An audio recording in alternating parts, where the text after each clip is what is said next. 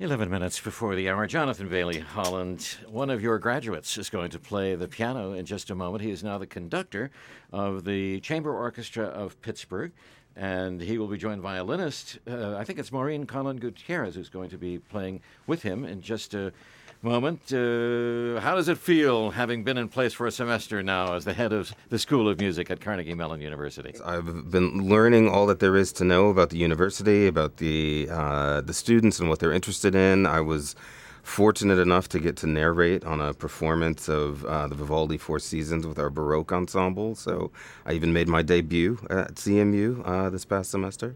But yeah, it's been great just learning all that's there and all that's possible. What would you like folks to know about the program at CMU? We have some incredibly passionate students who, present art at the highest level, who are curious about all there is to discover. This past week, just the start of our semester, our orchestra performed Mahler's Ninth Symphony on just 1 week of rehearsals, and the students did an amazing performance. I think we were all kind of blown away at just their capacity with that piece. So it's a institution where there's great music making, the students are giving their all, and there's much to discover. We have a direct partnership in that you rehearse in our building in Studio B. Così Fan Tutte is coming soon. They've been working on it upstairs. Absolutely. It's a great space over here. We've been using a little bit of Studio A as well.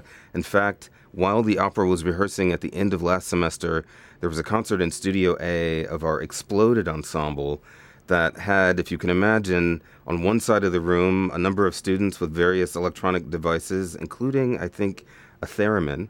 And on the other side of the room was an ensemble of tubas and euphoniums playing in the same concert.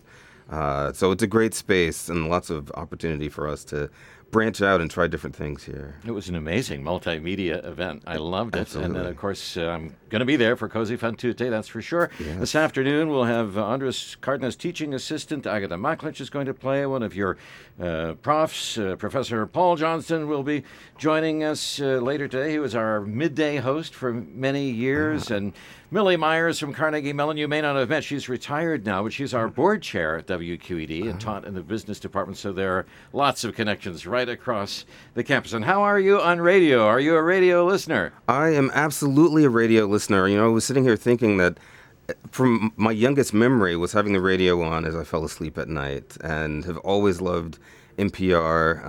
Obviously, listen to QED in my car every morning on the way to work. But yeah, absolutely a music lover, a radio lover, an NPR lover.